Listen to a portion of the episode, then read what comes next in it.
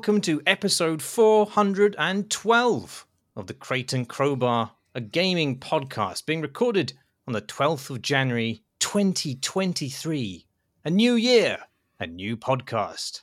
Not really, it's the same old shit as before, but refreshed by the yearly change, wriggling free of their grub like sheaths to emerge as iridescent butterflies.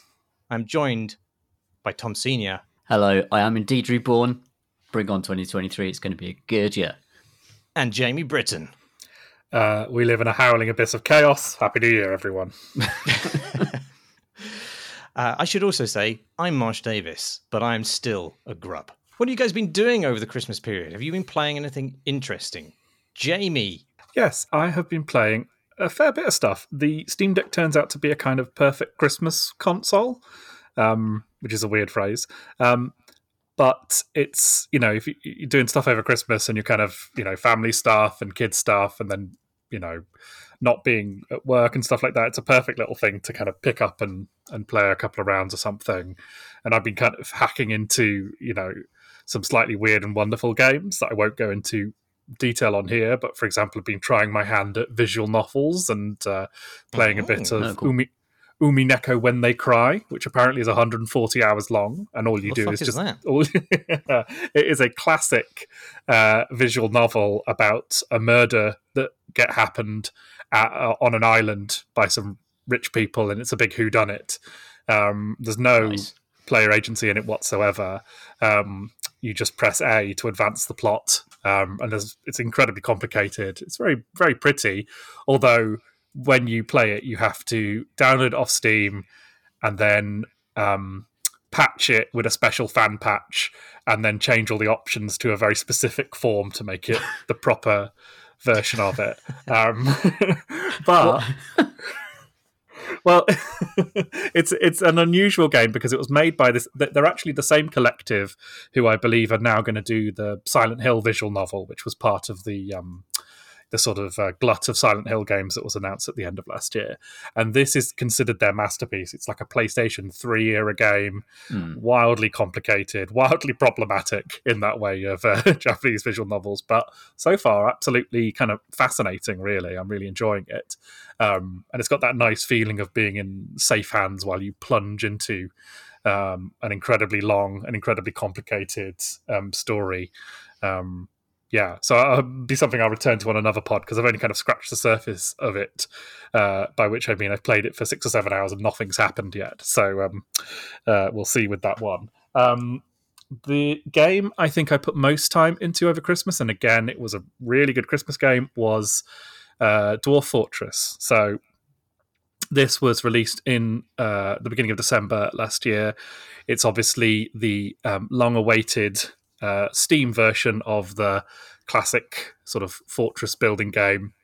Um, uh, and uh, yeah, it's been a few years in the making since they announced it. The, the two creators of it, Zach and Tarn Adams, um, you know, they've uh, been basically making Dwarf Fortress since about 2004 or five and you know basically relying on donations from the community. But i think they had some health problems that they talked about and some problems in their sort of financial situation. So kitfox games uh, stepped forward and, and, offered to help them uh, make make a steam version of it. Um, and it is um, a triumph an absolute triumph. And i've never been happier to give uh, some developers my money to be honest. Uh, you know, it's this Dwarf Fortress is this kind of bonkers thing that they've been doing for the love of it for so long. Um, you know, clearly two very nice guys that no one's got anything mean to say about at all, uh, making this incredibly mad um, piece of sort of ludicrously complex work. And so, yeah, it felt really good. And, and, you know, they've reported now that they've sold, you know, coming on a million copies, I think, now and have done really well. And they don't have to worry about it. Uh, money for the time being, which is great. Um, and it's well deserved because the new version on Steam is a triumph. It is everything the game required. It's almost embarrassing how key graphics turn out to be for, to the Dwarf Fortress experience. it it completes the game. It, it, it, it it's a hefty section that I didn't realize was missing. And then when you play it, when you load it up, and it takes you through a tutorial, and you see your you know your embarked dwarfs, and they're all custom little sprites with little differences to them.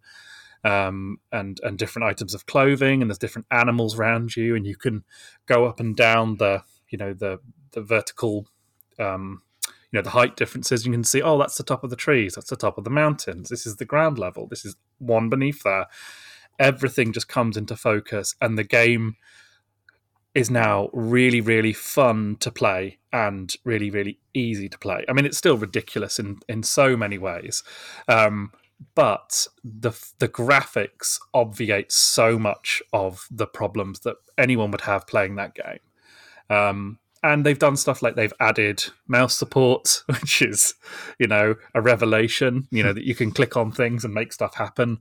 Um, they've they've simplified the job system, which is you know somewhat controversial in the DF community because it gives you a little less sort of um, immediate uh, control over what your dwarfs do. Although the the the much loved Dwarf Therapist mod is about to come out for the Steam version, which will change that. But all this stuff is kind of based around. Have beautiful music. Like the music is so um, lovely and captures the kind of weird, boisterous, plaintive feeling of the game really, really well.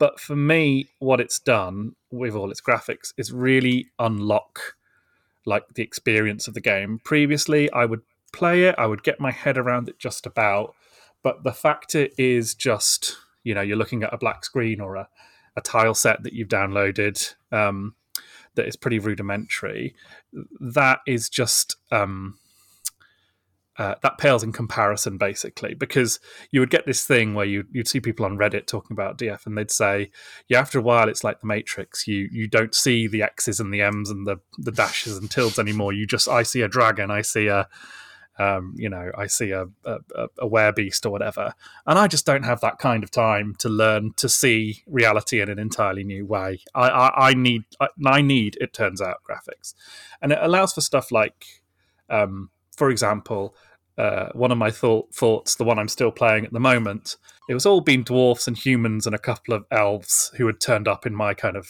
pretty badly built fort, and they because I always build the tavern to be too enormous, everyone assumes it's like a party fortress. So there's like loads of people saying like, "I want to come and sing it, sing in your bar. I want to come and entertain," and I always just say yes because it's fun to just allow the place to get more and more chaotic and crazy and debauched. You know, like kind of Moria, but they forgot to do any mining. They just focused on the carousing. um, and there was this great moment where I was playing it, and then there was this thing in my fortress moving through and I it wasn't a, a tile uh, a, a, sprite that I'd seen before. It was this like big. It was it took up four entire squares rather than the one that your dwarfs normally do, and it was a big black monster thing, mm. and it mm. was walking through my fortress, and I was like, "What the fuck is that?" And all the other dwarfs were like running in fear from it because it was this big bat monster thing, Blimey. and uh, uh, it was heading for my uh, manager's office and I was wondering what it was going to do. And I was just about to kind of, you know, send off my army to come and, and stab it to bits or whatever. And then it, it, it got to the manager's office and a thing popped up and it was applying for a job. It wanted to be um, oh my um, God. it wanted to be a bard in my bar. Um, oh, yeah. And this this thing, which is called, I've got it. I've got the details here. It's a she. She's called um, Sumost Usimaril, uh, Moldaf's fist bard. she is um, a disgusting monster, and you, you know, obviously, you can look into all their history. So um, she is a small, one-eyed humanoid. It has thin wings of stretched skin. Its charcoal skin is wrinkled. This night creature was first created by the dwarf necromancer Moldaf Lensjans of Hugdales after horrible experiments on the human Eftber Longbeach in Riddle Conjure in the year 214. So yeah, she's 25. she's musical. She's got a good memory, but she's impatient. And what she turns out to be, so she now stands in my bar, um, telling poems and singing songs and listening to other people talk and getting into quite a lot of argument. She's like quite a needy poet and gets really upset when people don't like her work. Um, and I just love her. I love her like more than I've ever loved one of my Sims, you know, or any other kind of um, online, you know, anything in Animal Crossing or something like that, because she's so weird. Like this big, well, it says she's small, but she's big on the screen. This like disgusting, unholy abomination created in some sorcerer's lab, who has now wandered the earth and found her place to, um, uh, you know, to come and tell stories in the bar. And then just before I was um, uh, uh, coming on now, I, I, wanted to check in on her, and I realised she's actually married to um, another one of these things called Nil Kinterist, and he's Moldav's fist poet and I clicked for where he was, and he was um, up way up high. So like my dwarf fortress is on uh, like elevation one, and he was like way up in the mountains on elevation sixty seven, feeling miserable in the rain. And like his personality is, um, he has awesome intellectual powers, an iron will, and a very good sense of the position of his own body. But he has very natural inclination towards music, a poor memory, little patience, very bad intuition, and quite poor focus. So like compared to his wife, he's this like I almost imagined him as like a like Billy Elliot's dad or something, like just a kind of like really like repressed, mean guy um, who kind of disdains his his wife's you know uh, sort of um, bardic ways um, and has yet to join her in the fortress and is is just stomping around in a grump um, up in the mountains, getting pissed off at the at the rain.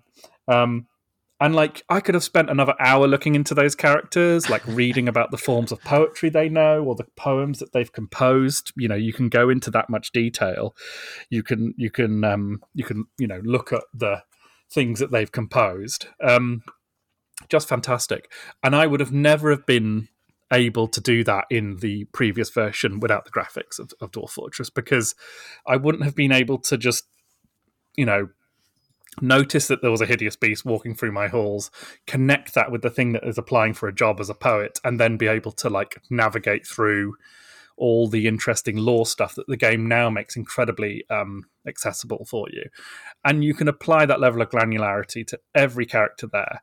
And all those kind of stories and emergent narratives that i've always heard about and i've always you know seen on those great youtube videos by Kruggsmash or and his ilk are now just accessible to me.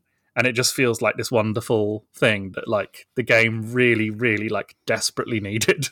Um you know i guess we all like to think we're sort of i don't need graphics in my video games you know i'm fine with just ones and zeros and tildes and hash marks but it is um striking quite how um uh, immersive and rich the game becomes even more than it was before with the with the application of of graphics and a UI and hotkeys and, and mice control that don't you know break your brain uh, Dwarf Fortress is just an absolute modern classic. I mean, it's up there with like Minecraft in terms of uh, level of accomplishment in its own way, and uh, the fact it's sort of like it's one of the few examples I can think of where procedural generation leads to actually interesting stories and characters uh, instead of just a kind of mishmash. Uh, it seems that you know people, as you you know, you've got your miserable abomination poet, which obviously would improve any bar, and uh, he, that they've moved in and they're entertaining your guests.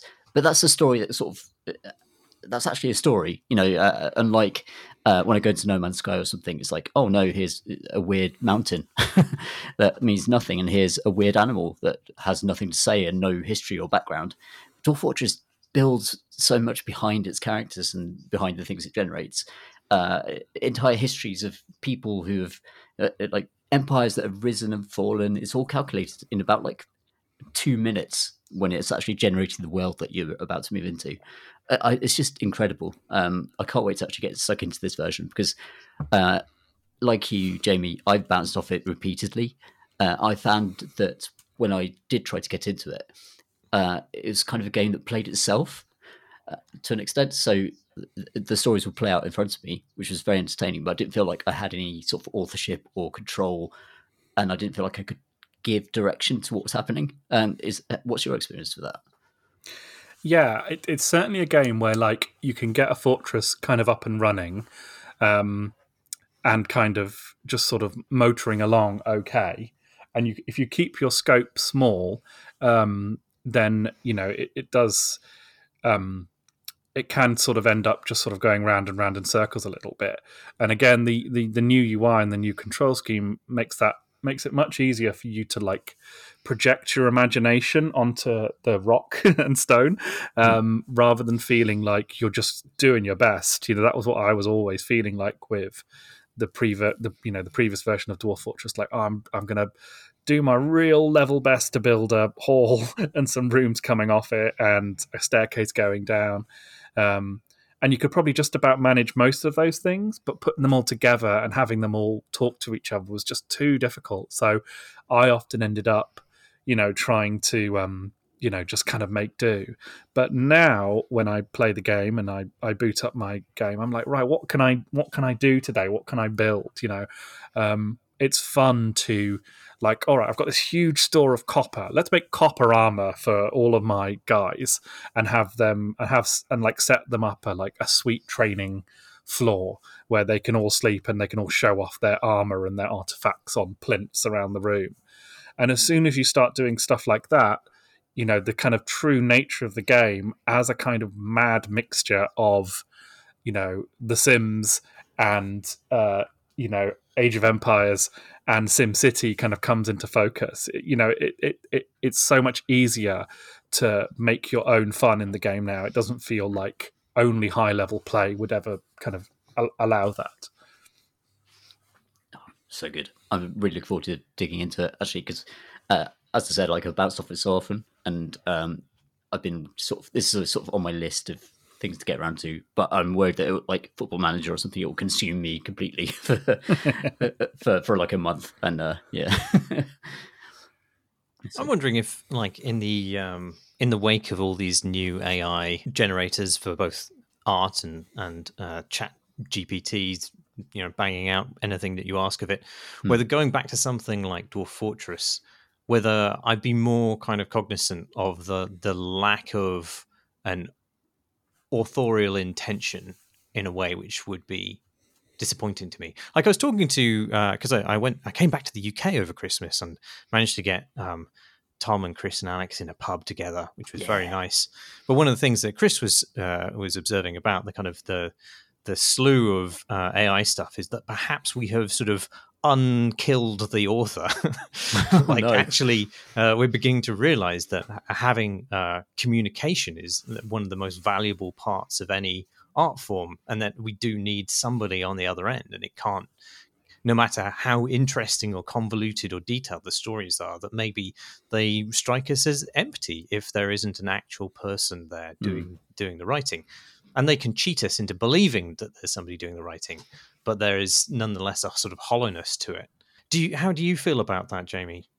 I mean, to me, it's kind of I find it all just very impressive and uh, and very exciting. I mean, maybe that's madness, you know, being someone who does what I do. But like, personally speaking, I just I see it. I see only opportunity in these things, really, um, on a kind of grander scale. You know, I, I I kind of I guess I have a kind of weird uh, you know cyber cyber utopian view of it. I, i'm looking forward to all the kind of crazy shit that occurs.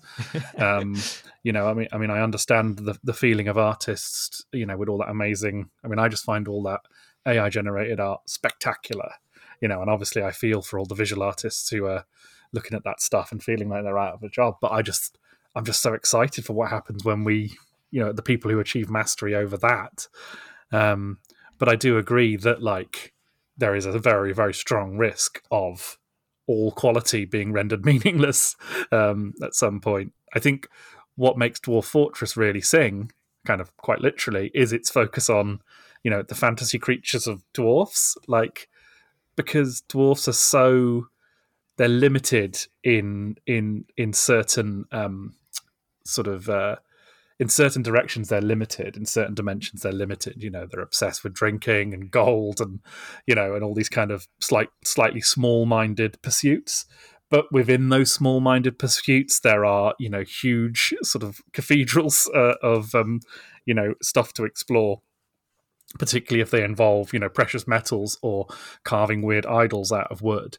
You know i think one of the things that makes dwarf fortress so special is that the personalities of these dwarves rendered as it is, you know, procedurally um, in a procedural world, is it gives you dwarfs to focus on. It gives you a Mines of Moria analog, which in in those books in Lord of the Rings is this weird, you know, metaphor for the greed of of beings, you know, delving too deep and your civilization being destroyed from what you uncover within. Which Dwarf Fortress that that's an inevitability in a Dwarf Fortress game if you play it for long enough. That specific thing happening. Um, but to think about what kind of minds you would have, you know, to do that, these kind of carousing but greedy um, single-minded, uh, but very creative folk, um, it just ends up being, you know, a, a perfect world um, mm. to to for a game like this. You know, it wouldn't work with I mean, you know, if if it would if he made a different game, but it, it, it, feels so perfect that it's dwarves and not men. You know, this isn't the, you know, the the Gondor simulator, it, it, because that the the horizons of that kind of perspective would be too wide. You know, the fact that they're focused on digging down into the earth, um, and that being the kind of fundamental feature of what they do, I think that is the kind of sort right. of golden ring around you know the game that stops it from becoming sludge or slime. So there is sort of like uh, personality and intent expressed through the parameters of the generation, which makes it still, which imbues its randomness with value.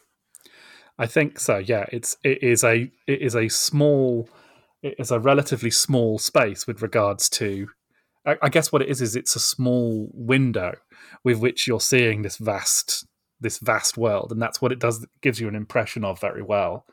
You know, a, a game I would weirdly compare it to is Crusader Kings, because Crusader Kings when it's working, when it's at its best, feels like a, an entire world is taking place around you and you're capable of, of shaping it and changing it. But I also find that there's weird moments of clarity in that game where you suddenly just see through it all, and you're just like, "Oh, this is just a stupid. This is just like a, a game of Risk with with a, an overinflated overinflated ego. Um, you know, these are just numbers."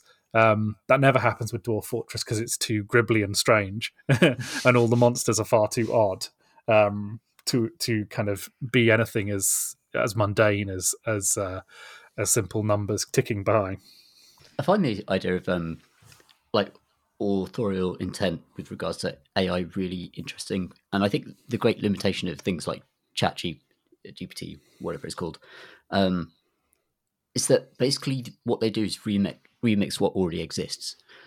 And the great promise of randomization or AI is that perhaps it could sort of pop completely disparate concepts together in a way that might be like new and sort of inspire people. But actually, it can't do that because all it does is draw from existing text uh, relentlessly, and that's actually kind of what a lot of genre fiction does, really.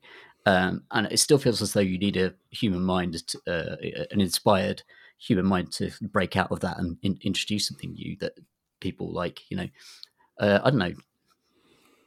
I don't know how that relates to Dwarf Fortress. It feels as though Dwarf Fortress is uh, like well, actually funny, uh, because, a good version of that the essay "The Death of the Author," Roland Barthes. Yeah, mm. I hmm. mean, he he describes how just drawing the you know the reason authors are dead is because they can only draw from from what has what has come before you know they can only quote essentially and these quotations can be you know very complicated and very you know rich and deep but ultimately they're existing in a structure that is um you know based upon previous writings and, and previous understandings of meaning so, like, I mean, that sounds like what AIs do to me. You know, I, I mean, hmm.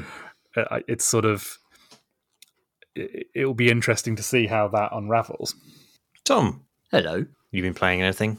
I've been playing a Midnight Suns, which is uh, a strategy game or kind of a tactics game, really, um, from Firaxis, which I've been for, for 400 episodes until now. Uh, I've often been pr- pronouncing it as Firaxis, But uh, when I actually went to their studio, that's that's it's Firaxis. Uh, the fantastic developers behind Civilization, Alpha Centauri. I mean, they're just like oh XCOM, of course, XCOM two.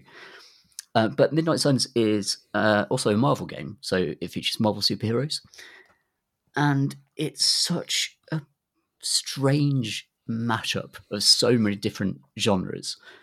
I'm kind of amazed impressed and delighted by the fact that uh, an organization like Marvel would give Firaxis the level of control they have over their IP to do this weird game.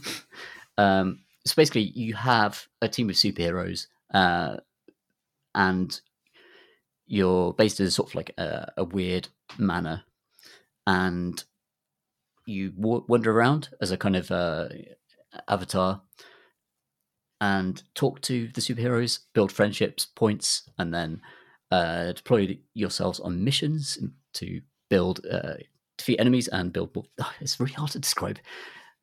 It's a really, really weird game. So, all right, let's start with battles. So the battles are obviously the sort of cornerstone of the thing, uh, and you can choose to go on uh, tertiary battles that kind of let you build experience and get resources. And then there are story missions, which are the main things that drive the thing forward. And these battles are like one room battles, uh, by which I mean each fight is one contained arena and it's turn based. Uh, it's also a card game. so uh, you have three heroes that you deploy, and each hero has a deck of eight cards that are randomly shuffled into a collective deck that you get to play each turn. Uh, do you guys understand what? does, does that make any sense to you guys? No. no. So um, you've got three sort heroes. of. Yeah, each each hero has like a deck of eight cards, and then you're given a deck of like five cards, and uh, those cards are shuffled in from each hero each turn. And if you're confused, I was also confused for the first five hours of this game because it's kind of nuts. Uh, you can move your heroes around the battlefield uh, quite freely, but then actually it comes down to actually like using those cards to deal damage, to combo with other heroes to you know uh, deal different types of damage. I think the the problem with this game is that it's so hard to describe and so hard to sell that it's really difficult to recommend. Um, So hang on, let me just let me just uh, yeah, yeah, yeah. try and get a handle on this. So I I was envisaging is envisaging it as a, a pure XCOM clone where you are tactical turn based, enter a level, you have I don't know whatever five Marvel heroes, and you move them. Uh, they have action points, and uh, you, you know you hide behind cover or whatever. It, how does that that interface with the card game aspect? When you click on a hero, what do you see? So actually, you're rarely clicking on the heroes unless you want to move them around the battlefield, and it's not on a grid or anything. It's free movement of uh, heroes. Um, they can also interact with environmental like boxes and jump off points that they can use as well. That's all quite organic and. Uh, but actually, what you're really doing is interacting with the deck, uh, and it's the cards that do everything really uh, in terms Right. of damage, in terms of solving objectives, uh, and those and the cards you can for each draw you can like discard a couple of them, get some new ones in from the multiple decks that you've built across three heroes, uh, and then you sort of combine them together, like uh, to have heroes work together to heal one another or combine into mega attacks or to Right. trigger, you know, like like uh, to power up. There's um there's a resource which is heroism. So whenever you take out the minor enemies, you build heroism, and that unlocks uh, the most powerful cards in your deck. Um, so you'll kick some dogs to death, for example. Um, literally Classic Marvel arc. classic uh, heroic Marvel arc. Um, and then once you've killed like two dogs, uh, you can then combine like uh, Captain Marvel could do a mega laser attack that will kill all of the dogs that are on the screen. Um, and it's it, and because it's um it's not like XCOM where you're moving through environments and moving a- across a grid it's all in one room. So like the combat encounters are actually quite quick compared to XCOM, and uh, more brutal, more kind of like ruthless, and it's kind of tedious at first when your deck is quite boring, but as you um, upgrade your heroes, uh, defeat enemies, complete missions, unlock new things and uh, talk to people in the manor in these kind of like uh, in between sections where you're kind of wandering around, sort of making friends. That also unlocks abilities and stuff that you can actually use in the fights as well. Hmm. And actually, it's uh, I'm I'm compelled by it now. I'm absolutely fixated on it. Uh, I was slightly late to this recording because I was playing through a fight in Midnight Suns. like I'm fully in on this thing now. Uh, but it's such a it's a strange thing because it's like it's also sort of relationship building game. Uh, yeah. So in between the fights, you're actually walking around, uh, giving people gifts, chatting to other heroes, forming friendships and bonds. Uh, there's a very there's a morality system which is absolutely baffling. Uh, and you actually are a character, aren't you? You play as a sort of risen god or something. Yeah, that's right. So you play as, a, as the hunter, and I'm not aware if this is actually a proper character in the Marvel fiction, but you're basically after 300 years of death, you've been resurrected. You're sort of half demon, half bloke, or, or woman, depending on who you, the character you choose to create. Um, it, it's impossible to create an interesting character, but he's a total like the hunter is a, like a total avatar. Like he's completely transparent. He exists uh, to walk around and be completely bland at the other heroes who are the main stars of the thing. And the great thing is that um, you you can you know, uh, every day or so you get the opportunity to hang out with a hero, so you can play video games with Spider Man, or you can go stargazing with Spider Man, um, and or you can um, watch movies with uh, Spider Man, which is what I have done, and I've now maxed mostly out, just hanging out with Spider Man, yeah. just hanging out. Just it's my best mate. Uh, I've maxed out his friendship now. Like his friendship meter is maxed, uh, and that unlocked a cool new suit, and now he's like black and gold, and he's awesome. And uh, you can do that with every hero, and uh, a couple of heroes like uh, are really great because they are they haven't featured much in the sort of Marvel extended universe. So Captain Marvel is fantastic. She she has one movie and turns up in Avengers Endgame. That's not a spoiler; it's really obvious from the start. Um, and she's like a big part of this game. Uh, also, Blade, and I think like, uh, there's a Blade movie, a new Blade movie in the works that just imploded last year. So it feels as though he's not going to turn up in like the movie universe anytime soon. But he's a great character, and he's flipping awesome in this game. Like he's so much fun to use because uh, he's just got an ability called stake. and he just like leaps really like 12 foot in the air and then stakes someone in the heart and it's like yeah gets the job done uh, and like, it, crit- like, has high chance of critical hits uh, he can combine his abilities to uh, bleed enemies and then eat their energy and regain health of course like all of course vampires. you know like, like all the best vampires and then um, you get to go back to base and then you get to uh, lift weights with them and have a chat So and then I gain was- friendship points So I was watching um, uh, someone I know from another uh, uh, Jeremy Greer, who does the Days of Future Cast podcast, which is a good like Marvel comics podcast.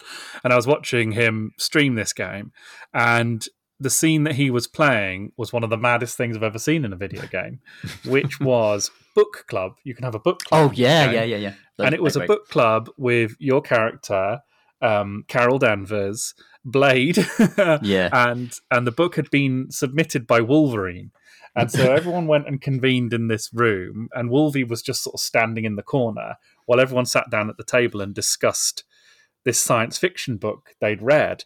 And it went on for so long with these characters having this really, really Yeah. involved back and forth about this book. Although what they were actually doing was just describing the plot of the book, which is not what you do at a book group, you know. But they were just recounting what had happened, and it went on and on and on. and then they were like, "Wow, that was great! Thanks everyone. Thanks for coming to book club." Um, you know. And then, and then Wolverines was like, "Did you like the book?" Then, like that was his kind of contribution to it plus two then you're like, friendship yeah, yeah, plus two friendship. You have now, and you know, you've now unlocked brain stab for Wolverine or whatever by by attending his awkward book club. Um, It's Yeah. exactly what it's like. Uh, yeah, so um, Blade actually runs the book club. that's right. It's Blade who runs it. yeah, so he starts it. So the first one he runs is like, uh, it's like, I'm going to bring Sun Tzu's Art of War. Would you like to come to my book club? And I, I, of course, I said yes. not turning that down. I want to hear what Blade has to say about Sun Tzu's Art of War. And then uh, everyone sits around and sort of uh, chats shit, and then makes it like e- everyone's happier when they leave. it's just you're right though. like, There's so much writing in this game, like uh, in terms of just from the book club stuff, the incidental sort of uh, moments that you have when you're bonding with characters, uh, and through to like the barks in any given mission. One of the great things that uh, this game borrows from uh, XCOM 2 is the idea of having like nemesises or you know uh, big massive villains that can sort of pop up at any time. So you could be on a sort of side mission that you're you're like, oh okay, I just want to gain a bit of XP for Spider Man. Uh, I just want to sort of get some items for Spider Man. Um, and then uh, the objective might be like, okay, well, p- protect this canister or something like that. And then it's like, okay, three turns, protect this. And then on the second turn, uh, fallen venom will just appear. uh, this massive supervillain who has been a sort of thorn in your side throughout the story missions can just appear at any point, like seemingly in any other mission. And it's like, oh, I, I hate that guy. And it's precisely the same feeling as you have with um, XCOM 2, where you're like, you know, when they show up, it's just like there's a feeling of genuine uh, opposition between you and the villains in, in the game because that they can just ruin your fun, an easy mission that you're just going to coast through and get some experience for, and suddenly it's suddenly it's a boss fight with this uh, crazy alien symbiote madman uh, who can just regenerate himself and you know use his weird tentacles to destroy one of you instantly, and uh, that stuff is really, really, really cool. Uh, and now my actually uh, the problem is that uh, initially my characters were not resilient enough to withstand that, so it would feel really unfair when that happened. But now, when it like I've actually got built the decks for each character and I've leveled them up a little bit and sort of found out how I want them to play, I can actually withstand that kind of surprise in a way that actually makes the game way more fun because it's still not given that I will win.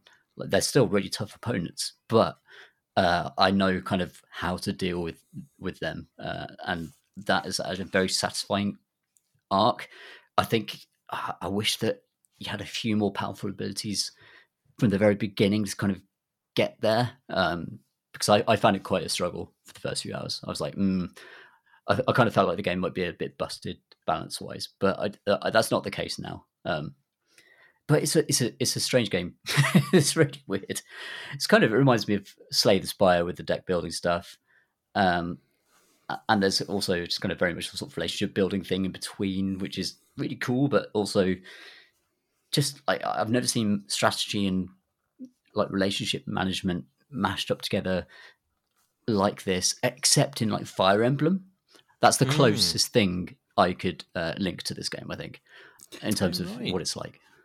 Yeah, so for me, I I just can't abide that stuff. Like when I've watched some of it, it just seems so weird um, that I just know I wouldn't be able to, uh, you know, uh, uh, withhold my cynicism from that. So I'm wondering if someone's going to make a kind of long war style mod, which mm. will strip out some of that stuff and just let you have the because uh, I think the uh, the battles themselves look incredible and like the way knockback works. I've just just from watching oh, it, yeah. you know, you're sort of throwing people across levels and crashing into stuff and all that kind of thing. That just looks really really cool. Yeah, actually, uh, I'm really glad you mentioned knockback. I, I would have forgotten that because um, like your like the hunter that your avatar character uh it's one of his beginning cards is one of the best ones.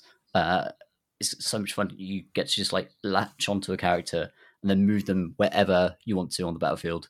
And if they hit a wall they'll take damage uh but they can hit another enemy and they'll both die or be KO'd as the game says. They're, they're so so so dead. Um, You've been staked in the heart by blades. yeah. Just, oh, he's just knocked out. Yeah. Be fine. KO. There's also an amazing sort of Street Fighter style voiceover whenever you KO someone. It goes like, KO, KO, KO, KO. it's echoing sort of uh, things as you know. It's very satisfying though. Like it's very good, uh, and that that sort of um, uh, ability to move opponents around the battlefield and there's a character who can create a portal in the ground, um, and you could just throw people into the portal and they just die. it's just the end of them. like it's, it's it's literally a portal to hell. Like it's a it's a flaming, boiling circle in the ground. And you can just move enemies into it, and there's like, oh, he's gone. like, goodbye. Yeah, It sounds a little bit like um, uh, Divinity Original Sin. Uh, Oh, there is an element of that. Yeah, yeah. with that kind of sense of like barely controlled chaos that you have some but not all of the agency required over you know um, does it have that kind of powder keg sense of everything's going to be on fire or is it a bit more Is it more controlled than that it's a bit more controlled in the sense that enemies don't tend to use that against you. So i like see yeah you can move them around, but they can't tend to move you around so much and, and do that stuff. Uh, there's a brilliant mechanic where you could be like fighting on a helipad, and um, you could throw enemies towards the edge, and there's like a and it'll be like it'll show you a fifty percent chance they get KO'd. Uh, and there's a brilliant the animation in this game is incredible, by the way. Like the actual fighting animations and you know all of the movement looks incredible. Um, and then you so you'll punch a guy to the edge of this helipad, and he'll like there'll be this hilarious sort of teetering on the edge animation where he's like spinning his arms over. Oh, oh, oh, is he gonna go? And, like, and then he just falls off and it's like KO, KO. Uh, yeah, he's not KO'd. He's uh, he's he's gone from this world. he's Yeah, I saw um, Scarlet Scarlet Witch's move animation was also in that clip I watched, and the way she kind of she sort of um, floats over in this incredibly sort of sultry way just incredible. It's Just uh, just like liquid, amazing. yeah, the, the animation is so so good. Uh, Scarlet Witch is brilliant. I also I love that um, in like the Marvel universe as it, in its current state, that Wanda Scarlet Witch is probably the most powerful being in the universe in many ways. Um, WandaVision is an incredible TV series for anyone who enjoys the comics and things uh, or enjoy, enjoys these heroes. Um, and then there's also, but there's also Captain Marvel, and she's just she's uh, Marvel's Superman, but way more fun.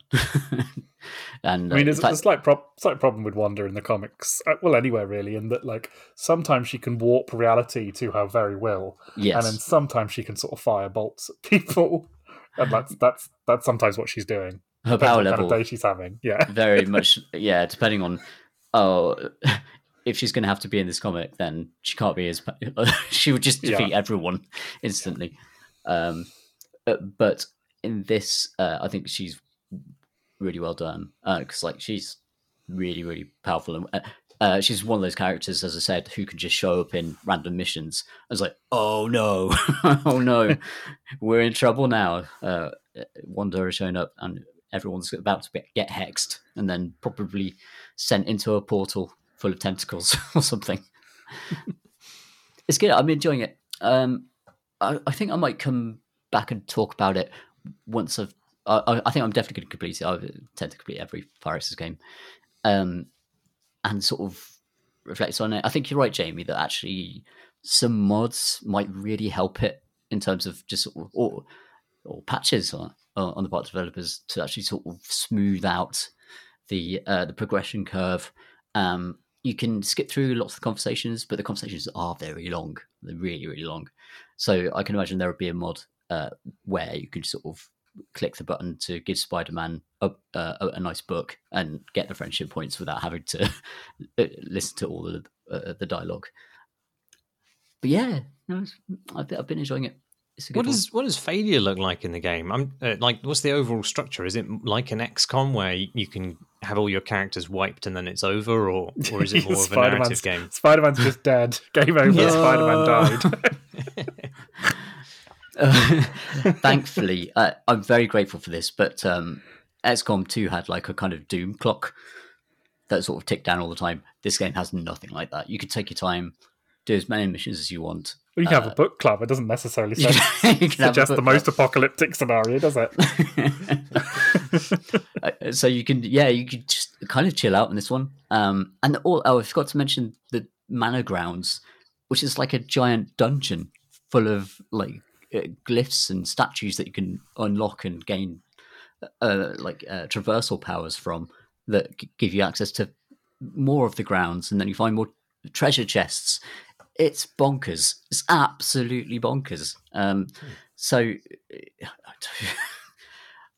I'm kind of lost for words, already. Like, I don't know what to say about it. Well, there's so much stuff, isn't it? Isn't it? It's like yeah, it's just like- so much in this game. and they, the fact that they've chosen this relatively obscure comic, you know, line from the '90s Yeah, and use that as the basis, and then just like all the mad stuff that they've kind of put in there. I think it feels like, and I haven't played it, so but watching a bit and and and reading about it, it feels like they've actually it's been done with a lot of precision, but there is a lot of stuff, you know, a lot of content, but you know, quite um, intelligently placed. Um, but it does feel kind of mad uh, and unique, I think, which you know is is something, isn't it? I, I, it's so unique, and it's the sort of thing I would expect from like a like a new IP or something. But the fact they've taken this approach to the Marvel, like the Marvel IP, which is probably the, one of the biggest uh, in the world, is refreshing and exciting in a way. Like, yeah, because like uh, Jamie, you and I were talking about Marvel Snap in a, a previous podcast. And it's like the Marvel universe, like th- th- they're getting this licensing stuff spot on. Like they're giving it to developers that are making really cool, interesting games with their great characters. You know, uh, and I do love that about it actually.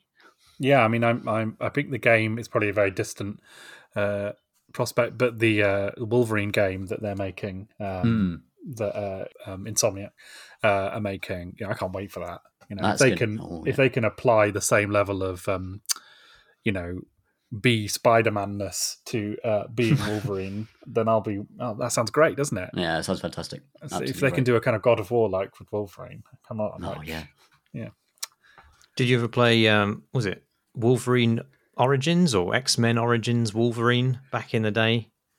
I did not. Made by Raven, Oh, uh, amongst other people. That's was funny. I've actually- I've- I mean, it I've was- just been playing Heretic just in the last few days. on oh yeah, Steam. Steam. that's great. Yeah, it was. Um, it was during a rough period for for Raven's uh, developments, in that they seemed to be doing quite a lot of licensed stuff, and and uh, uh, it was a bit of a mixed bag. But uh, that game had some amazing dismemberment. it's funny because like there's that weird space that superhero games used to occupy with that kind of you know double A eight out of ten kind of vibe that you would get from like what was that Hulk Ultimate Destruction game or something like that, um, where there was kind of it was fun to play, but it kind of not too rich. And you you mentioned that you've been playing Gotham Knights as well, which you Mm. know poss- possibly uh, Mm. fits in that kind of space, doesn't it? Like it's kind of wank, but it wouldn't, can it'll kill a couple of hours. Wouldn't give it an eight. yeah, I, I think um puts me in mind of the uh, PS2 Spider-Man games, which were like way better than they needed to be at all for like a tie-in, and they're obviously the origin of the uh, to me as a Spider-Man fan, fantastic uh, Insomniac Spider-Man game, uh, and the sequel is out this later this year, I think. So I'm really excited about that one. Um, Gotham Knights, though, um, I don't even want to get into it. Really. no, well, you obviously don't have to. Um, it's just so it's got the Arkham name of the Arkham Batman Arkham games uh, from Rocksteady, even uh, with some sort of ill thought out Batmobile sequences in the third one, are fantastic games. They're just perfect. Uh, they perfectly capture the fantasy of being Batman and the fantasy of Gotham is you know this permanently nighttime, uh, overridden with uh, thugs, uh, just ready to be beaten up and uh, bataranged. um, it, it, those games were just spectacular. Um, and then And uh, beautifully written, I think, in places yeah. at least.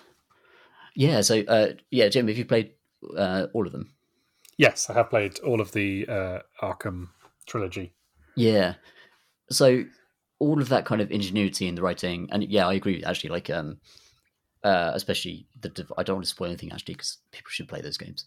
Uh, the ingenuity and the character development and the idea of the, this uh, rich world of villains. Uh, uh, the thing I love about the Batman universe is the villains. Like the villains are super weird and often quite stupid. And I love that Calendar Man, for example, uh, it has like a nod in the first game, and the Court of Owls, which is an amazing uh, series of comic books I read last year. Actually, um, it's a really really good arc for Batman. It's hinted at, um, and the Court of Owls appear in uh, Gotham Knights, and it's just it's just uh, from just a tremendous disappointment.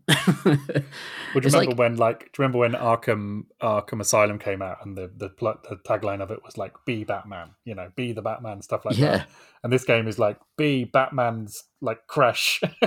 Yeah. Um, uh, and they're all just horrible people. They're just kind of annoying, terrible people, especially like Red Hood. Uh, and also, it, it, it suffers tremendously for there's a really, really long opening sequence, and uh, this is in all the marketing. And uh, uh, uh, Batman dies at the start of the game. Uh, he's just brutally killed in the first cutscene, which is like ten to fifteen minutes long. And then once I finished watching that, I was like, oh, I not completely deflated. I was like, uh, uh, well, and then you, suddenly you have to be some some twat, who's just nowhere near as interesting or as good or as fun to play, and none of them could do anything that Batman can do. Like you know, uh, uh, has this um, kind of luminous Gotham uh, that you get to ex- explore. It's an open world, and you can sort of wade into fights at random, much like you know the other Arkham games.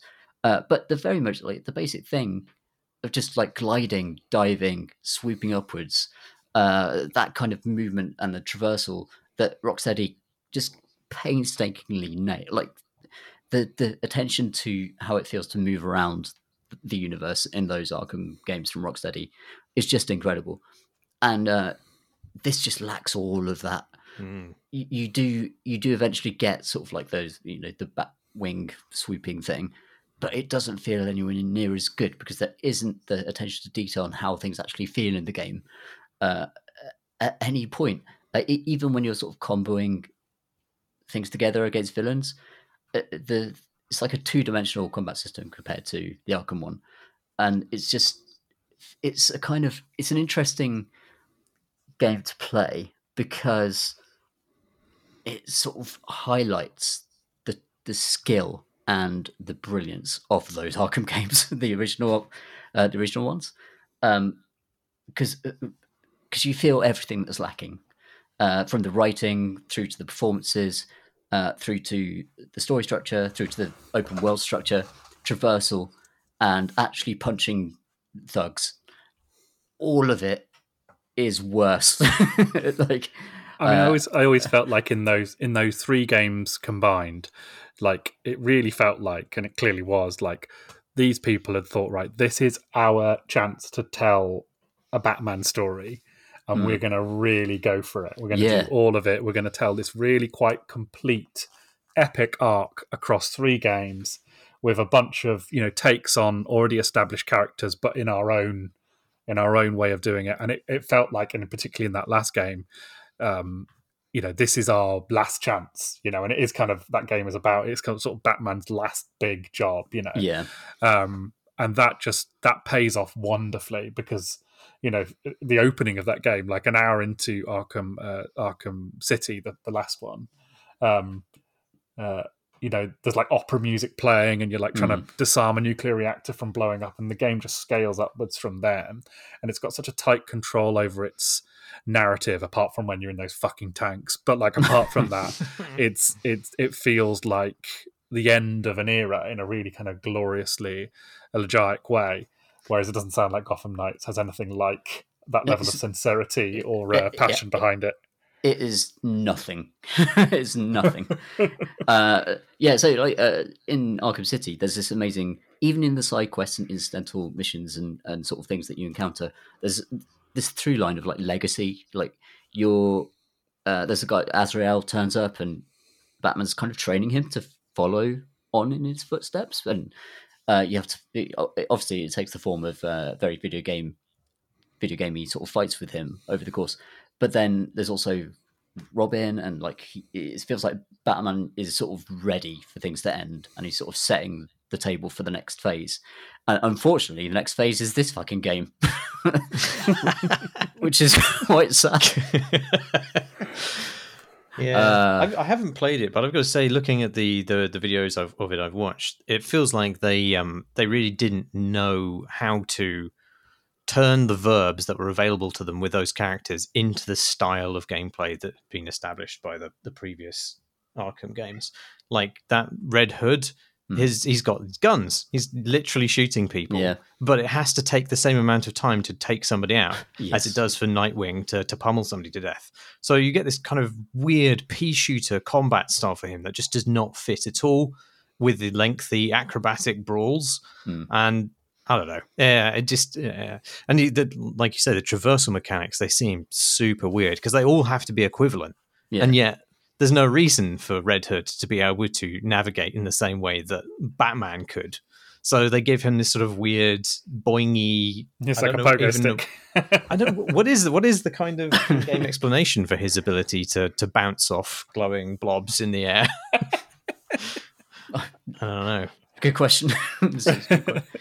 But I did, I did have a proper chuckle because Nightwing uh, somersaulted to land with like both of his feet on a prone enemy's skull, and the words "crime resolved" appeared on the screen, which is uh, which is great. I love, I love the way that these various superhero games try and deal with the non-lethality of their uh, their heroes. yeah. Uh, Also, mm. in this game, you're also just beating the crap out of cops as much as you are uh, out of anyone. Like, there's no sense of. Uh, so obviously the, the Gotham Police Department, uh, you know, they're corrupt now. Jim Gordon's gone. This is the other problem with the game. All the all your favorite characters are dead, and what you're left with is are these four like. Uh, the, the biggest problem with the game, actually, if I had to point to one thing, is the fact there's four characters, and they, they just pick one and make them really fun to play. Hmm. Uh, don't have four diluted, kind of weird. Uh, so uh, you get weird things with the uh, the plot as well, where um, I'll have a chat with Harley Quinn as Red Hood, and then I'll be like bored of Red Hood, so I'll switch to uh, Batgirl, and Batgirl will talk to Alfred, and like he will talk. That their discussion will be as though Batgirl had just done that mission. Hmm. and that happens constantly, like all the time. Uh, so there's no sense of kind of continuity between missions and between characters, uh, and I don't understand the need for there to be four playable characters at all. Uh, it's funny, isn't it? Because Mm. the reason lots of people would say that the reason Iron Man, you know, the movie that kicked off basically the current Hmm. state of all cinema and art, um, the reason it works so well is because back then no one gave a fuck about who Iron Man was. I Hmm. certainly didn't. I thought he was a complete dork. Like, screw that guy. But that gave them leeway to basically make whatever movie they wanted to, and and do something kind of different with the superhero genre. You know, they felt empowered to do that because this was an IP that back then, you know, was just meaningless. Hmm. Um, you know, and like, there's no reason why you couldn't make a game about Huntress or Nightwing or. I mean, maybe not Red Hood, um, but one Yeah, of those probably not first two. um, you know, and just turn it into something interesting and different. You know, take take that as your kind of you know leading idea. Like, how can we make a cool game about this cool hero? But no, they decided to do four at once, which was yeah, it's kind of it's a weird folly and kind of uh, it just kind of feels like a sort of cash in on all the ideas that those great Arkham games set up, um, with none of the reward really. yeah. Because Very- Rocksteady are now have now moved over to DC and they're making a is a Suicide Squad game. Is that right? yeah. I believe so. Very excited about that. I used to where I used to live in uh, in Gospel Oak in London was where their offices were. Um, Oh, cool. and I used to occasionally it was like you know because the kind of sort of very like the area I used to live in was very dull, um, uh, and then occasionally you'd see people walking around with um, you know really cool Batman t-shirts on and stuff like that. Like where do those guys come from? And then yeah, it's just uh, around the corner from my house. I love uh, like there are certain sort of districts uh, around the world where like loads of studios are kind of grouped together, um, and then uh, I was like wandering around like uh, Vancouver, for example, and everyone is kind of talking in code names for what they're working on. Of course, of course like as developers, like they're they're desperate to chat about what they're working on, and they're just really excited about what they're doing, but they can't name the thing. So. Uh, and then sometimes you, you you know you'll be walking along with some relic developers, and then across the way, some developers from EA uh, will, will be walking along, and um, they're just sort of like everyone goes quiet for a moment and resumes the Start conversation. clicking their fingers in rhythm. yes, yeah, yeah. It's very much, or like Anchorman. Uh, I think they might have to face off. yeah, also the various developers lining up. Now I live in uh, where I live now is Walton on Thames, and uh, I've walked. I've now walked past uh, Introversion Software's offices a couple of times, Oh, which I was very excited about. Oh, I those guys are occasionally. I occasionally see really exquisite big box PC games in the like and Amiga games in the charity shops around Yeah, Walton, nice. which I can only imagine are some of, some of the people at Introversion. No one else is is that nerdy in Walton, surely, apart from me. What have you been playing, Marsh? I've been playing Pentiment, which is uh, a really remarkable game uh, that Obsidian Entertainment have made specifically just for me. So much obliged. Thank you very much. Uh, it's a, a mystery narrative game with some RPG elements, to be extremely reductive about it. But you play as um, an artist in 16th century Bavaria yeah. um, who is hired to create uh, an illuminated manuscript at a remote monastery in the mountains, and he ends up attempting to solve a murder. Um, and it's remarkable not just because it, uh, it has good qualities as a game, but it's just remarkable that it exists at all. It's remarkable that a, a company of you know a storied company like Obsidian of a particular size, now wholly owned by Microsoft, um, that they were able to get such a, a nerdily idiosyncratic, um, a deeply learned game, I Mm. would venture. Um, and it's beautiful, but it's in a largely commercially untested way, I would say. uh, and to have that game get pitched and accepted, and then made, and then marketed uh, to the extent it has been, and then launched to an apparent level of success, um, yeah, I, I mean, it's it's a kind of game that you might expect to appear in a much more shonky and cut down form on itch, but you would never really expect such uh, uh, such a passion project from uh, a studio with real risk attached to the kind of budget that has been spent on it. Um, I think it's it was like a small team within Obsidian who worked on it, but still, like there's there's obviously a lot of um, finesse applied to it, which which you couldn't possibly expect for a game of this sort of general pitch otherwise. Um, and as I say, it feels like it's ex- explicitly for me, uh, as a former medievalist academic and an illustrator. With uh, you know, I, I love illuminated manuscripts. Um, I, I, so much so that I like I feel deeply jealous that this is not a game that I made.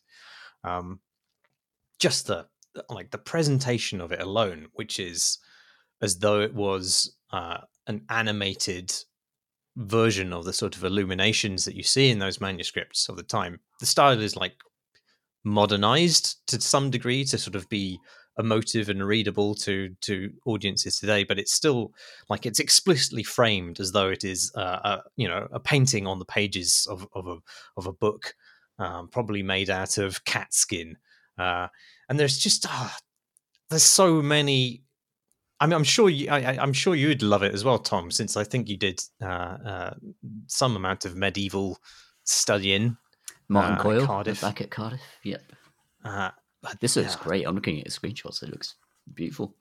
Oh, it's great, and it's really well animated as well. There's a lot more animations in it than it probably needs. Like I said, like there's just this level of finesse that uh, that um, Obsidian can bring to it, um, and lots of so many nerdy touches. Just like, um, like for example, there's a there's an Ethiopian monk who's visiting the abbey in it, and he's rendered in a completely different illustrative style from the other characters. But his illustrative Huh. style is entirely fitting for the kinds of manuscripts that came from Ethiopia at the Amazing. time.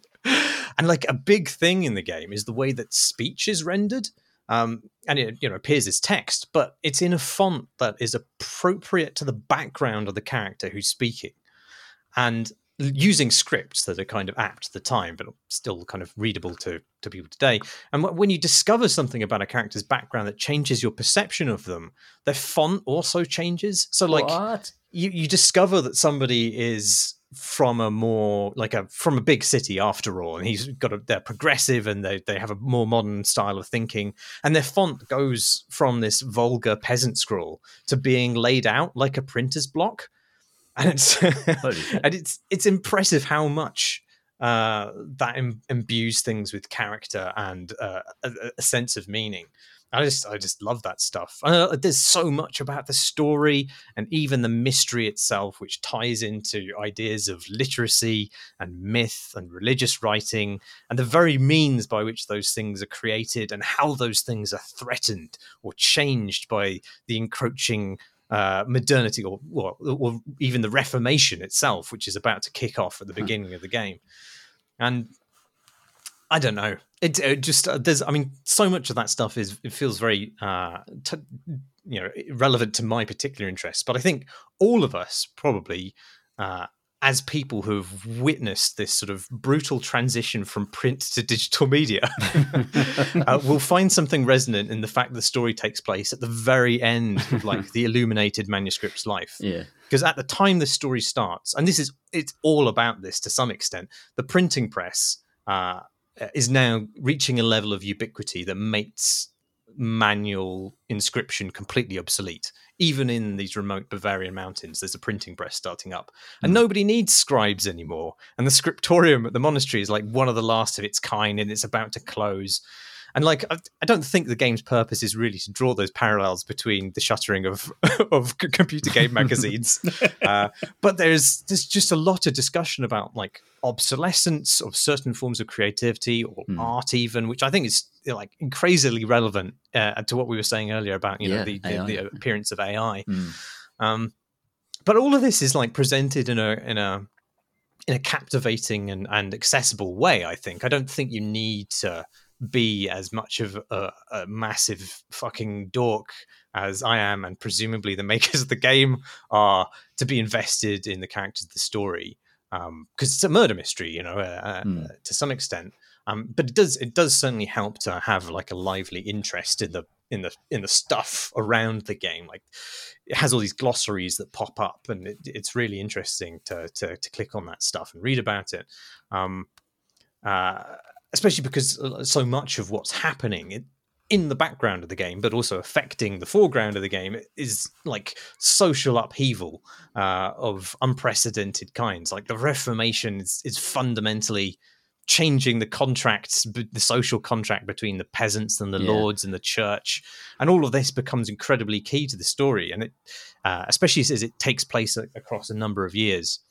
Uh, and like across that duration, you see the way that society changes, and you see like all of that stuff mapped out in incredible personal detail. Like there's this, just the the changing fate of the village and the families that live there, and it feels just like it's it's almost casual, really, the way that it it, it manages to get you thinking about this stuff, uh, and it's it's sort of it's like intimately personal and at times quite moving about these ideas, these historically abstract ideas, like the impact of Reformation thinking. It could be like incredibly dry uh, and and and chin strokey to put that in a game, and yet it becomes like this important cornerstone of a murder mystery. And it's just so elegantly written into that. uh, I'm kind of uh, in absolute awe of it. Um, What's yeah. your um, as a as the sort of your player character? Are you a peasant in this system, uh, or are you? What's your kind of class status, and how does that sort of play? Well, that's. It? I mean, that's really that's a really good question, as it, it as it is as it figures quite importantly in this. Mm. You are a sort of journeyman uh, illustrator. You're not yet right. a master. You're beginning your master work with the hope of becoming a great master, and so your so- social status is sort of you, are on the cusp of uh, of uh, achieving real social status, but you are not yet there, and so you become you're sort of this outside figure, really, hmm. uh, both literally because you you are not from the village, but you're also of a of a sort of uncertain uh, social trajectory. Um, so and so you're able sort of like to to navigate this world and and speak to like abbots and and, and but yeah. also you can get down with the peasants as well and eat fish heads. Um, yeah. It's kind of the role that journalists play in lots of other dramas and things. I'd like to say, are you sort of actively looking for a patron or something to sort of make your fortune, or is it just a journey through the society and how it changes? You, you arrive at the game having been um, commissioned to produce a particular text, which right. is uh, uh, the patron of which is is going to come and, and visit the abbey um, and take a view of your work. Um, when things kick off in a big way. Uh, and there, there is a murder. I won't say who has been murdered but Mm. um, you have a personal stake in the investigation um, and there's time pressure as well uh, because you want to exonerate uh, somebody who's been wrongfully accused of the murder or at least appears to be wrongfully confused um, uh, ideally before they are executed. Uh, um, and there's I- if if there is a there's uh, like oh, everything I, I love everything about the game really but the, if there's there's criticism to be had it's that the way that your investigation is is structured is um is quite frustrating uh in that Hmm. it's it's not clear to you to me as a player what the parameters are of that investigation um how much time you have to do these things um because it starts in quite this leisurely way and it feels like oh this is a game where i'm just going to probe things until i get the correct answer. Um, but it's absolutely not that. Like i totally did not understand the amount of time pressure that you're under. Um, uh, and like uh, you, everything is so as you hit certain trigger points in your investigation quite frequently like you so you choose to sit down and have a meal with a family to hear the gossip for example or maybe you help prepare some decorations for a festival or something like this in order to kind of get in with certain people and have them talk to you um, time then advances like through the canonical hours and certain activities and people are only available at certain times of the day Mm. and there are only so many days on hand and the result is that it it it, it is if not impossible then it's certainly very difficult i would say to chase down every lead. Um, and in my case i really didn't resolve any directions of inquiry at all. Uh, like i completely fucked it. Uh, uh, not so much Cadfael as cad fail you might say. Um, oh, as there's actually a really nice uh, Cadfael Easter egg in there. Anyway, but um, sounds like pathologic. It's like pathologic, where these the kind of things that happen, and whether you're there or not. Yeah, I think I think it is. I, I- I think it is. uh, It's not. Um, it's not a ticking clock. I think pathologic exists like you're in the game and time is ticking on. yes, Whereas in right. this, like you're living in an eternal present until you click on certain actions, basically. Mm. Um, and the game does sort of tip you the wink that certain actions will advance time, but it's not always clear what the Right. repercussions are, and you don't know exactly what you are then excluding. Um, Oh yeah. so, like, when I came to present my evidence, uh, I really had no clue what was going on. I, I just spent like too much time eating rustic food with my peasant friends Hell yeah. um, thinking that I would that I'd be able to just you know saunter around and solve the Mm. mystery in my own in my own uh, time, and that was not the case. And I think it's it's like partially intended. Um, so the way that the investigation resolves, which which for me, at least in the first instance, was deeply unsatisfactory. That seems to be uh, like an intentional part of it, in that it becomes uh, a core component of your your your character from then on. In a way which is extremely powerful in a narrative sense. Like at least in, in the, the, the version of the game that I played, that failure haunts him in a horrible way, Hmm. along with other personal events. And he, he returned to the place years later uh, as a sort of hollowed out, uh, melancholic figure. Um, and like, I don't know if that's ideally or canonically the case. Um, but the game certainly uses that sense of failure to like incredibly good effect. Um, but then from that point on, um, there are further investigations afoot, and I felt I needed to change my tactics. And there's a sort of,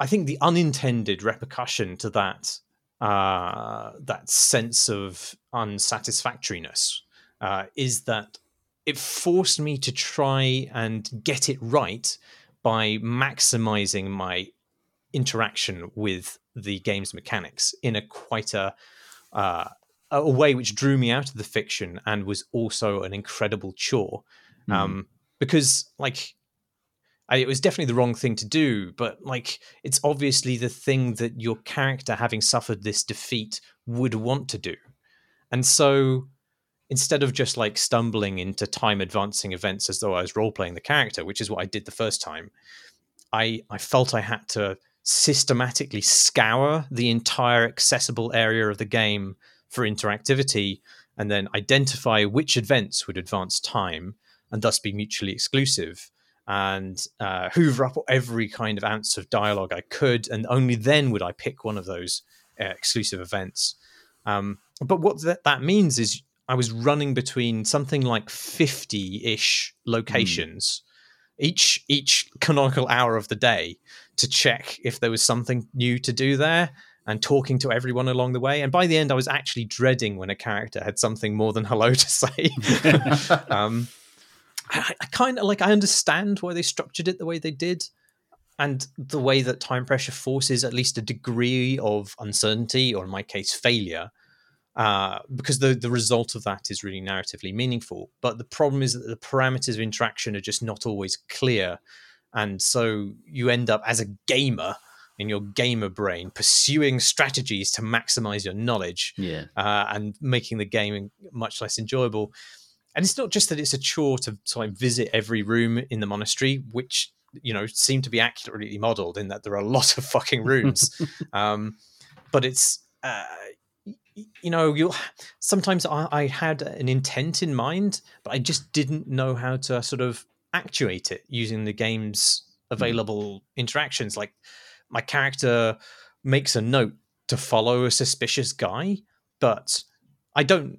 I Marsh don't know how to make that happen in the game because everything exists in this perpetual present unless you hit a trigger point to advance time. And so this guy is just going to carry on doing his mending wall animation until Kingdom Come. And like talking to him doesn't give me the opportunity to follow him. I can't just w- wait for his animation to fin- finish because it never will. And there are a few things like that in the game where it's just unclear how you're meant to articulate your intent through the, the game uh, and what the rules are of the game at any given moment it must be a very hard trick to pull off to do that sort of disco elysium thing of of just supporting kind of whatever whatever mm. journey you as a player take through the game and just sort of letting that ride and that never feeling like you know you're missing out on anything really um yeah that that um description reminds me of the last third of paradise killer uh, where I, I, was just doing laps of the map just trying mm. to hoover up every single little bit of dialogue to try and make an informed decision. And then the decision in the end was like, felt like a kind of gibberish. yeah. like, there's nothing much I could have done or thought about or discovered that would have helped me get there. So uh, that's always the problem with these, uh, with detective games, I guess, maybe. Yeah, well, I think it's particularly um, key here because you assume the thing is, it's quite a good bait and switch that it sets you up as this uh, because your character is really this very smart and cocksure and swaggering uh, individual who's had a bit of a rakish past, and he, he like through the way he he acts and talks, he's very cerebral. He has these kind of um, dreams which take him into this kind of philosophical landscape, this the, the city of the mind, where he's eh, you know talking to different personified figures, uh, Prester John and and so forth, and um, you think because the the way he's presented as being competent, um, that you have the measure of this town and that you are capable, and that because of your role as sleuth, that y- there is an answer out there for you. Hmm. And I'm not sure there is. And I think maybe the point of the game is that you oh, never never really find the certainty or absolute truth um, of certain things, and that that is like yeah, fair enough. That is an interesting thing to do. The problem is that when it when that rubs up against your expectations of what levers you're literally able to pull in the game as as an interactive experience, it can leave you feeling quite thwarted uh, in a way which is not part of the fiction, but mm. just hmm. part of the experience of trying to interact with a piece of digital media. Um, there's there's something there's like there's there's another feature in the game like there are there's these periodic sort of persuasion checks that you might like you might imagine you would get in an RPG. And so you'll you'll select a line of dialogue uh, to ask a character something, and then it will pop up uh, with this persuasion meter, which bullet points the things you have or haven't done to make that gambit successful. Um, but I'm not sure I persuaded more than two people of anything in the entire game. and I don't know that I could have done better. Like, th- obviously, there are ways in which you can just be rude to somebody from the outset, and uh, you know that's an obvious way in which you will not get your way with people, perhaps. But then sometimes you get a persuasion check when you've been perfectly nice, but you you haven't really got to know the person at all or have any idea of what might uh, increase or decrease your chances of success. And at that point, I just don't really know what the purpose of displaying the persuasion check interface serves. Like elsewhere in the game, you have branching dialogue. Isn't this just branching dialogue? Why do you need to put a big "you failed" thing on it? And especially is because the persuasion check doesn't. The breakdown doesn't appear until you've irrevocably selected your choice. And there's no suggestion that your choice will activate this persuasion check. It's just one of the lines of dialogue you can say.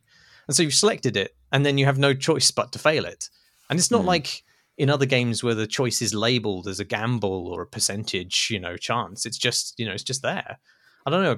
It's really weird. I, I wonder if it's to tip you off that you could play the game again and get different results by utilizing the foreknowledge that you have from previous games. But I don't know. That just feels. I mean, who's going to play this game again anyway? It's a murder mystery.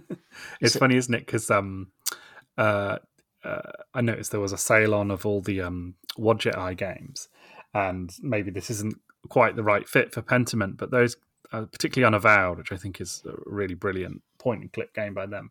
And what they do is they avoid the kind of spread of a of an old school point and click of having an inventory full of of crap that you have to apply to, you know various things in the world by making the the amount of puzzles very very limited and the the um, resolution to those puzzles um, quite simple but very um, uh, there's a there's a clarity in how you solve them that makes it very satisfying. You know, you'll you'll arrive in an area and there'll be one thing you need to do, and what you need to do to do that thing is very very elemental. It's not a wild goose chase. You need to you know do this thing, but they make it you know really play in the story. Um, and I was always very taken with that, and I haven't seen much of it in the in the time since. I know they've got a new game coming out, which I played the demo of, which was great. But like, um, yeah, I, I thought that was a really good kind of compromise between, um, you know, wanting not just wanting something to be like a visual novel that you just click through,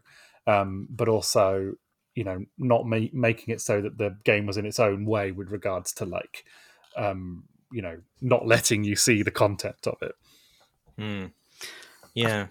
kind of really interested by this idea of um, uh, games that potentially uh, like calculated resistance, or like uh, mechanics that are deliberately there to make you feel bad for narrative purpose or perhaps to fit in with the game. Uh, And I feel like it just sort of, for me, it never that never ever works with games in a way that uh, I can I will watch films that are kind of quite unpleasant and will actually sort of resist, uh, like uh, be deliberately sort of difficult to watch and noisy and sort of like uh, horrify me or scare me. But with games, that sort of, I think th- that idea of player agency, I feel like I'm owed an easier experience in a way. Does that yeah, make I mean, I, I, yeah, I mean, I'm having a great time with these visual novels. I mean, there's different Yeah. forms of them, you know, where you know some which are very, very branching, but like um, Umineko, when you when they cry, it doesn't have any branching at all. You literally just pressing a button to advance dialogue, and it turns out I'm fine with that. I thought I'd have an issue with that. I don't. Just tell me a story. It's it's a game that I am playing with one finger and no dexterity, um, and apparently that's okay. So I'm wondering, you know, you know how else that gets applied. I guess walking simple walking simulators are are the same thing, and that, that's also a genre I pretty much universally love um, too. Um, Yeah. I think it's about setting expectations, really, not so Mm. much as I- I think because it's it's almost like when you come across like that kind of friction in a game, it can sometimes feel like the medium itself is fighting you rather than Yeah. something interesting going on uh, with the narrative. Uh, and I feel like if the character, I, this would kind of tip the wink to the fact that you aren't like some super detective, uh, which is obviously an interesting twist. But like, I, I would sacrifice that for a line of dialogue which said, "Wow, I don't have enough time to do this investigation. I guess I can only track a few leads. I'll just do the best I can." Mm. Uh, and that would have just immediately alleviated my sense of of uh, having to try and maximize everything. Um, and the game does, regardless of my personal failings as a detective, the game did build to like a, a satisfactory resolution anyway.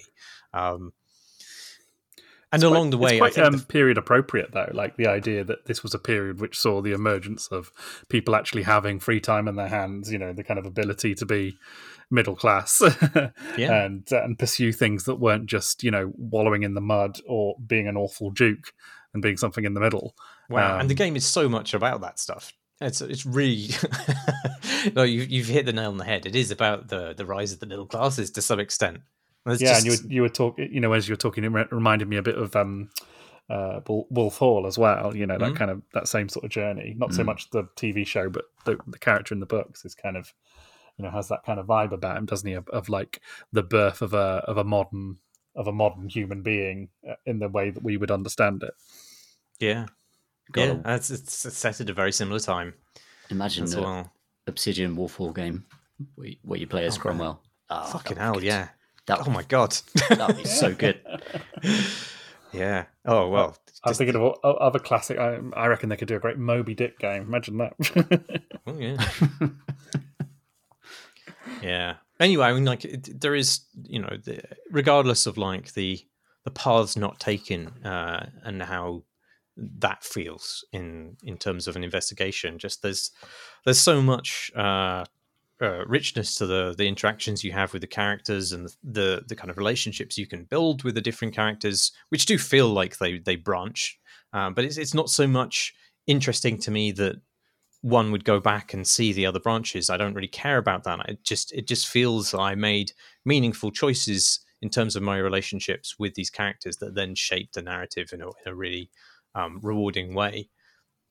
And it is just like aside from the murder mystery, the way that the game unfolds across these decades, and you get a sense of real, you know, a real sense of time uh, taking its toll on the scope of people's lives and, the, you know the changes that emerge in that village at this, this tumultuous time for society and religion.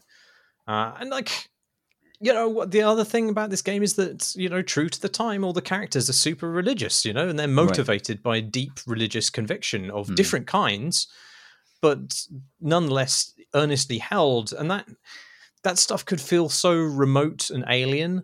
Uh, but in fact, the way that the game makes you get down in the dirt and have breakfast and dinner with these people makes it really accessible and, and meaningful because it lets you see how those those kinds of thoughts and convictions played out in the minutiae of people's lives, but also in the way that it ins- inspired some of the greatest and terrible drama of the time Hmm. and just it's, it's astonishing achievement to do those things in uh, in a video game uh, and have it get made, and also in a video game in which you are solving a murder.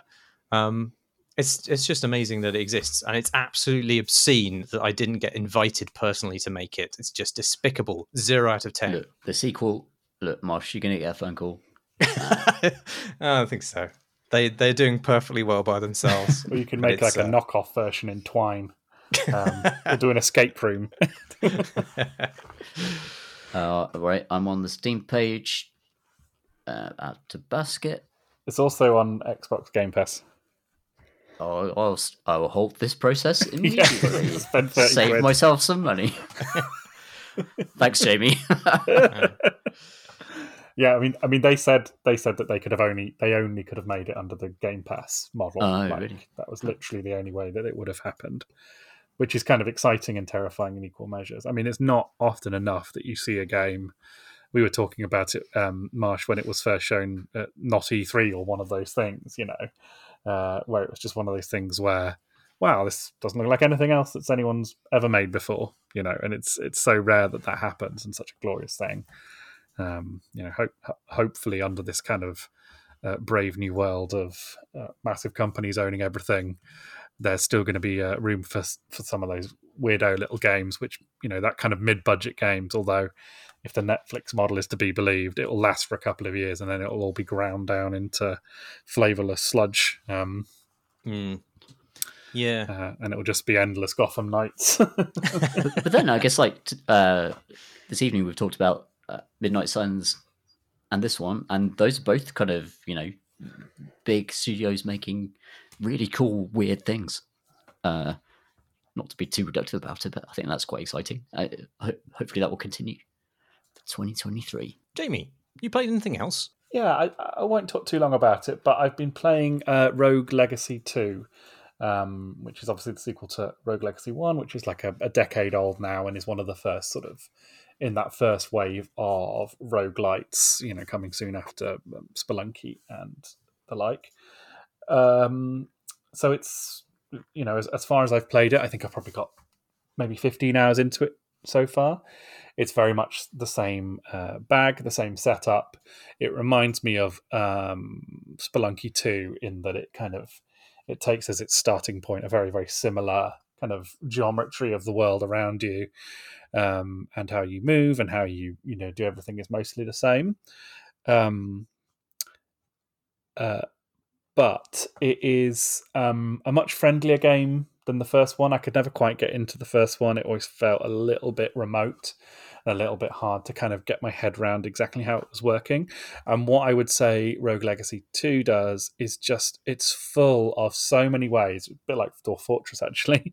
It's in a kind of abstract way it's it's absolutely packed with inducements to the player to keep going and ways of encouraging you uh, you know because it's a roguelike you're going to die again and again and again but the way it mediates that with like um unlockable uh you know abilities unlockable new skills um characters that come in and out um, and just a general sense of of development and getting through things, which is just really like cozy and comfy.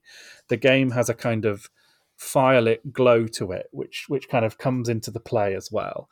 Um, it's beautiful in a way that Rogue Legacy One wasn't. Um, you know, Rogue Legacy One was was a was a nice looking game, but you know, it was a first game from that studio. This one, it's got a lot of Hollow Knight into it, and also its kind of own identity. The lighting is very, as I say, sweet and warm. There's so many like beautiful little custom animations. Uh, for example, um, this is a sort of mild, sort of not really spoiler, but you have um, Charon, Charon, you know, the Death's boatman who who who stands in wait for you before you go into the castle, and he will take all your gold. And he sort of stands there glowering malevolently at you.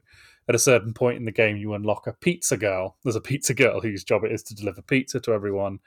And once you've unlocked her, um, you can catch him just sneaking a little slice of pizza in his boat um, off to one side, and it's just a lovely little charming uh, animation. There's a another one which is there's a guy who will lock the castle in place. So if you want to play the same seed again, essentially, you can um, lock it and he will take a percentage of all the money you make. And he, he throws a little kind of ploppy buoy thing into the into the water and it sinks down and his machine turns on. It's just really like full of charm and character. And then um and the way it introduces the ways that you're going to kind of um, increase your process across runs just feels really organic. It feels to me a lot more um, uh, satisfying than something like Hades, where I always felt like my you know my skill ceiling and the way that the game was kind of powering me up were slightly at odds with each other, and I always felt a little bit uncomfortable with how much it was me mastering the game, you know, Spelunky style, or where, whether I was just being marched across a power curve with you know very little, um, you know, uh, sort of choice in that. Whereas in Rogue Legacy Two, I think they've put a lot of effort and time into, you know, making your journey um, in the game feel progressive, but also satisfying. You know, feeling like you're ludically um, mastering a system even while you are literally increasing your max HP and, and, and stuff like that. And then, yeah, so it's just lovely. The combat feels really nice. And then, of course, the kind of USP of the game is that your characters are, um, uh, you know, generated with various um, skills that they can do. So powers, and there's a whole bunch of those. And then they also have their character traits um, which are all sorts of mad stuff, look- just like in the first game. You know, there's one where you're like a clown and you see everyone as clowns, um, and you're giving presents to everyone. There's you know, there's one where it's color blindness, so everything's in black and white. I got one today, which is Diva, which um, says uh, the flavor text for it is um, everyone has. Uh, uh, everyone's lit, but the spotlight is on you, and that means that you're literally there's a big spotlight on you, and then small spotlights on every all the other enemies in the particular room. And when you finish the room, there's a round of applause and, and flowers are thrown at you. and there's there's all sorts of stuff like that. Like, and just I keep finding new ones, and they keep making me laugh out loud. Um, one of the ones I had today was uh, my character's trait was um, dyspraxia, which is a condition I have as a as a real life person, and and that means you know it's kind of clumsiness. Um, and when you have that, all your coins that you you know burst out of enemies and chests and stuff just flies everywhere, and you have to go and pick it up.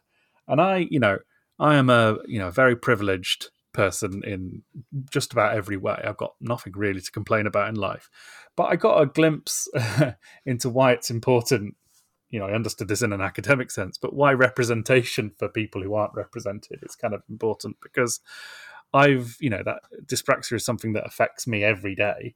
Every day, someone gets annoyed with me for getting in their way in the street or, you know, driving too slowly or whatever. And just seeing the word on the screen this is sort of strangely moving. Uh, to Do see. you shed coins? I, I mean, I have. I have shed coins. I absolutely have shed coins. I have a story about putting my jacket on the back of a chair in a bar, um, and sat next to me on the. St- you're not going to expect this. Sat next to me at the bar was um, Hollywood actress Anne Hathaway, and I uh, lifted the uh, the jacket onto this stool, and like so much like loose change came pouring out onto the ground and me and my friend uh, Hugh had to scrabble around on the ground while Anne Hathaway watched us um, pick up all this money. Uh, uh, yeah, so I have done in the presence of uh, Oscar-winning actors. Uh, yeah, so Excellent. Have you have you worked with her since? I have not. I have not worked with her since or before. Then she just happened to be there. She's very nice. I have to say, she found it very funny.